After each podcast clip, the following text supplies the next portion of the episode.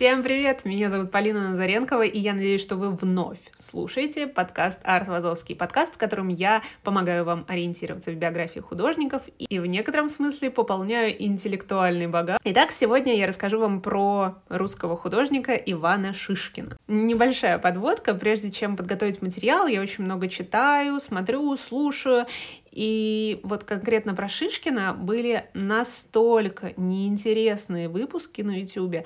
Я не знаю, может быть, мне так повезло, а может, реально про него нет ничего интересного именно в записи? Я не знаю, но это было супер скучно. Настолько скучно, что я выключила и не смогла дослушать до конца, потому что это все было преподнесено таким э, занудным, вот таким вот тоном, и такая вот информация исключительно поверхностная, касающаяся только его картин, и ничего по факту из биографии, кроме дат э, родился, умер. Ну, окей, Исправляем. Итак, Иван Шишкин родился 25 января 1832 года в Вятской губернии в малюсеньком-малюсеньком городе Елабуга. Отец э, Ивана Шишкина, Иван Васильевич Шишкин, был купцом второй гильдии.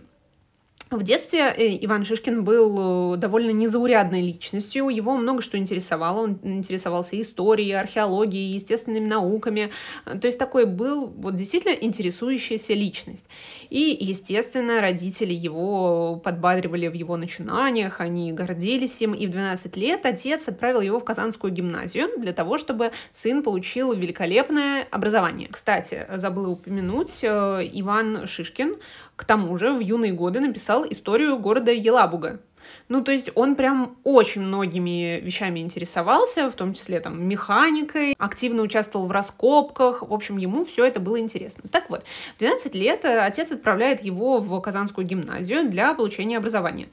Но Ивану очень быстро это все наскучивает, надоедает э, вся эта учеба, и вообще он понимает, что он больше тяготеет к искусству понимает это и э, возвращается в отчий дом. Он бросает учебу, приезжает домой и говорит, э, дико извиняюсь, да, но мне больше интересно искусство. Конечно, родители были расстроены. Ну, а какой родитель не был бы расстроен, если бы их ребенок, вопреки их ожиданиям, э, бросил учебу, вернулся домой и говорит, все, я завязываю с этим. Мама Дарья Александровна вообще э, была в гневе, мягко говоря. Она говорила, что он и, и по дому ничего не может, и учебу бросил, и вот занимается только почкотней бумаги. Вот так она говорила. Очень приятно. Э, добро пожаловать к психологу в сознательном возрасте, да, как бы. Угу. А, в общем, не одобряла она все эти его творческие начинания, и чтобы не гневать родителей, Ивану приходилось писать свои картины по ночам. Но отец был более благосклонен к э, увлечению сына, и поэтому он все-таки разрешил ему получить э, образование в области искусства, но взял с него слово, что Иван станет вторым Карлом Брюловым, не бросит учебу и добьется больших успехов в живописи. Собственно, забегая вперед, стоит отметить, что Иван абсолютно и полностью выполнил данное обещание. Но прежде чем отправиться на учебу, как вообще Иван в итоге э, пришел вот к этой окончательной мысли, что он хочет стать художником? Ну, рисовал себе, рисовал, как бы, да, ничего такого. Тем не менее, Однажды к ним в их э, этот маленький городок приехала группа художников для росписи церкви.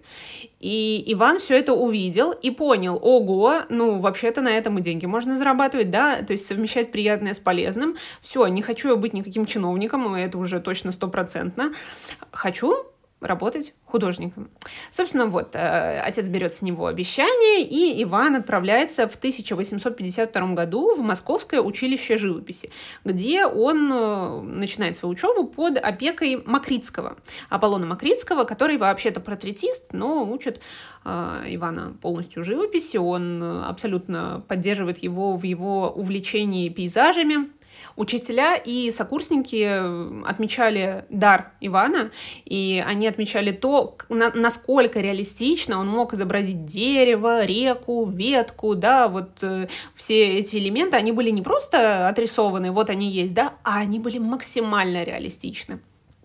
Иван э, Шишкин вообще был дотошлив до деталей, да, и забегая вперед, однажды он даже раскритиковал работу Репина. А, в общем, у него была такая работа, где по реке сплавляются какие-то бревна. В общем, Шишкин спросил у Репина, что это за дерево, что это за порода дерева вообще.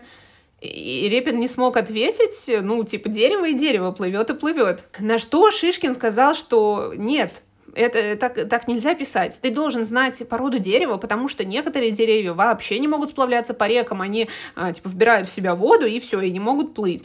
Ну, что это за какой-то такой легкомысленный подход к написанию дерева? Ну, как бы, да? В 1856 году э, Иван Шишкин отправляется в Академию художеств в Санкт-Петербурге. Там, конечно, он э, абсолютно расцветает, он пишет свои пейзажи, все аплодируют стоя, все говорят, какой он талант, и он даже получает право на заграничную стажировку.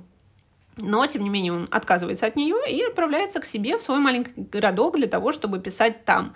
Он очень любит свою страну, свою родину, природу своей родины. Он максимально в нее влюблен.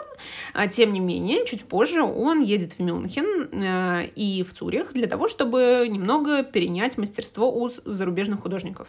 За рубежом он увлекается рисованием пером.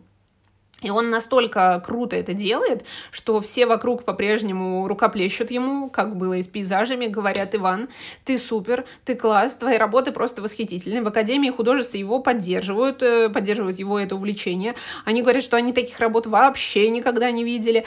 И это просто, ну, какая-то феерия. Пробыв несколько лет в Европе, Иван возвращается в Санкт-Петербург в 1866 году. Он устает от поездок, устает от неродной земли, скажем так, от неродных пейзажей. И вообще, в то время, как, знаете, э, его современники писали пейзажи Швейцарии, Италии, то есть вот тогда это было модно, он любил среднюю полосу России матушки. Вот он писал ее, и, конечно, он всегда хотел вернуться, что он, собственно, и делает в 66 году.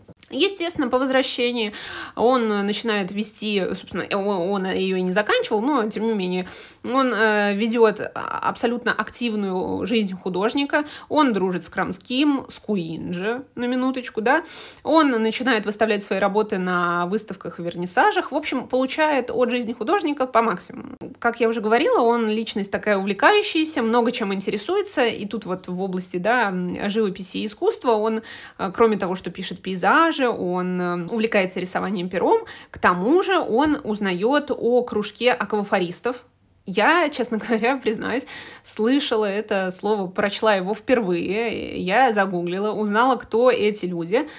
В общем, это люди, которые э, гравируют на меди крепкой водкой. Он э, делал гравирование царской водкой. Царская водка — это смесь а, азотной кислоты и соляной, которая может растворять даже золото. В общем, такая термоядерная смесь, которой делают вот гравюры. Вообще, до этого я сказала гравировки. Гравировки как-то странно звучит, знаете, как будто надпись. А, нет, это картина, гравюра, в общем, выглядит все красиво, он увлекается и вступает в этот кружок. Конечно, он не, э, не бросает писать пейзажи, он по-прежнему это делает, абсолютно увлечен. И знаете, вот по поводу его дотошности, Кроме того, что он ну, настолько детально их прописывает, что, наверное, можно под лупой рассматривать, да, он, прежде чем начать писать, например, он ощупывает мох, который он будет писать, он ощупывает листочки, веточки, он все это потрогает, да, погладит, пощупает. Вот, то есть для него даже такие вещи важны. Не просто на глаз понять, да, а тактильно. В дальнейшем за картину «Лесная глубь» Академия художеств взяла его в ряд профессоров. И за вот такой подход э, скрупулезный к написанию пейзажей Современники даже называли его поэтом природы. Иван Шишкин не всегда работал в одиночку. Иногда он брал себе каких-то напарников, помощников, да. И одна из его самых знаменитых картин, которую, ну, сто процентов видели все, «Утро в сосновом лесу», он э, написал в соавторстве с Константином Савицким. В общем, Константин пришел к Ивану и показал ему набросок с двумя медвежатами. Ну, то есть два медвежонка там нарисованы, да. Шишкин тут же мысленно вокруг этих медвежат дописал пейзажик и говорит, э, слушай, а давай напишем вместе картину. Я пишу пейзаж, ты пишешь своих этих двух медведей. А, Константин соглашается, и они договариваются, что от продажи картины Константин получит 25%, Иван 75%. Окей. Ну, видимо, они как бы в процентном соотношении, может быть, э, прикинули, что медведи маленькие, пейзаж большой, на тебе 75, э, мне 25. А вот, э, в любом случае, так они и порешили. В ходе написания картины число медвежат выросло до четырех, и пишут они картину в 1889 и Павел Третьяков покупает ее за 4000 рублей. Делит деньги абсолютно честно, как и договаривались, все хорошо, но чуть позже, по неведомой никому причине, Третьяков стер подпись Советского с холста как будто бы эту картину написал исключительно Шишкин. Да и мы все всегда верили, что Шишкин, да, абсолютно, вот это все написал. А нет, Медвежат написал не он.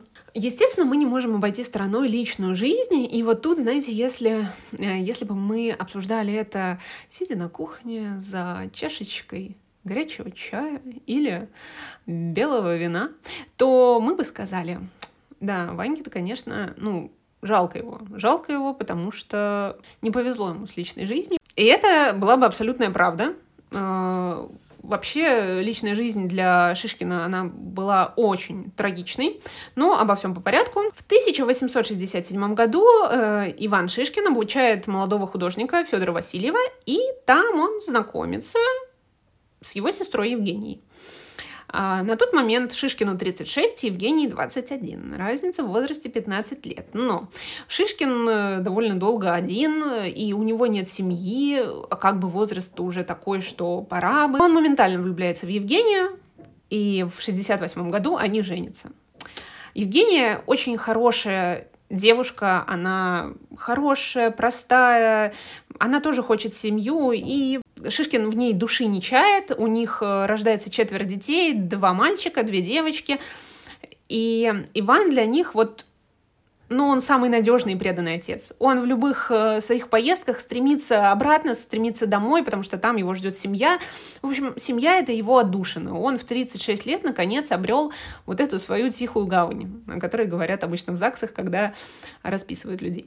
Но начиная с 72 года у Шишкина начинается действительно черная полоса в личной жизни, потому что в 72 году у него умирает отец, в 73-м старший сын, а в 74-м от чехотки скончалась Евгения. И после нее сразу умирает их маленький сын Константин. Естественно, для Шишкина это, это не просто удар, э, это просто переломило его жизнь. Он, он на какой-то момент бросает творчество, он увлекается алкоголем, он очень сильно запил, растерял друзей, он чуть не лишился места в художественных кругах, которые он занимал. Ему в тот момент, ну, он остался с э, детьми, да, и ему помогает теща, но, если честно, эта помощь, она такая двоякая, то есть, да, с детьми она помогает, но выпить-то она вообще-то тоже любит и составляет ему в этом компанию. Как я уже говорила, он на какое-то время перестает писать, но затем живопись э, спасает его. Он снова начинает писать свои картины, и во время вот этого своего жизненного этапа он пишет картину «Рожь». Э, специалисты говорят про эту картину, что скорее всего, здесь есть некоторая аллегория на жизнь самого Шишкина, потому что если вы посмотрите на эту картину, там изображено поле ржи, там большие зеленые деревья, то есть вот картина как бы пышет жизнью, но между э, этими деревьями есть старое, скрюченное, засохшее дерево. И, скорее всего, Иван Шишкин таким образом изобразил себя, что жизнь вокруг него течет и продолжается вроде как, а для него все закончилось. Тем не менее, он пишет свои картины и даже берет учеников. И вот одной из учениц становится Ольга Лагода. Вообще э, фамилия довольно сложная, возможно, и Лагода. Поэтому заранее прошу прощения. А, Ольга становится первой из 30 женщин, принятых вольнослушальницами в Академию художеств. Шишкин становится ее учителем, он восхищается ее талантом. На секундочку, разница в возрасте у них на тот момент составляет 18 лет. И в 1880 году они женятся. Они женятся, и она словно спасает его из вот этой вот ямы, а, помогает выбраться, он э, завязывает с алкоголем, и вновь возвращается к семейной жизни. В общем-то, казалось бы, что все более или менее встает на какие-то рельсы, да, но в 81 году у них рождается дочь Ксения, а через полтора месяца Ольга умирает от воспаления брюшины. Я так понимаю, что это какие-то осложнения после родов, но как бы то ни было, он снова остается с ребенком на руках, один, без жены. И заботу о доме и детях взяла на себя сестра Ольги, Виктория. Она помогала Шишкину, помогала ему с детьми, с детьми от предыдущего брака, с Ксенией, потому что ему, конечно, было тяжело. И, конечно, все это его сломило, но он не прерывал свою работу. Я так понимаю, что он осознал, что живопись — это то, что держит его на плаву. И, естественно, он продолжал писать картины. И в 1898 году, в солнечный день, он вновь пришел в свою мастерскую, вместе с ним работал помощник. Шишкин тогда писал картину «Лесное царство», и помощник рассказывал, что Шишкин писал ее, в какой-то момент э, он издал что-то вроде зевка, а дальше голова упала на грудь, и все. Шишкин умер, и это был разрыв сердца. Картина так и осталась незаконченной, и Ивана Шишкина похоронили на Смоленском кладбище, а в середине 20 века его захоронение перенесли в Александро-Невскую лавру. Вот так закончилась жизнь великого художника, и я настоятельно рекомендую вам посмотреть его работы. Конечно, любые, любые картины нужно смотреть вживую, если у вас есть такая возможность, то это стоит непременно сделать, потому что это действительно фантастические картины. По пальцам можно сосчитать художников, которые с такой скрупулезностью относились к написаниям деталей, мелочей. Ну, чего уж там говорить, он трогал мох перед тем, как его написать. Понимаете, да, его отношение? В общем, надеюсь, э, история жизни Ивана Шишкина была рассказана мною довольно интересно. Я попрошу вас, если у вас есть такая возможность, поставить мне звездочки в количестве пяти и очень прошу писать свои комментарии, потому что это действительно помогает э, подкасту развиться. И я заранее скажу, что это никоим образом не отражается на какой-то монетизации, потому что ее просто не существует. Но это просто помогает э, алгоритмам немножко поднять подкаст наверх, скажем так. Спасибо огромное, что дослушали до конца, и до новых художников!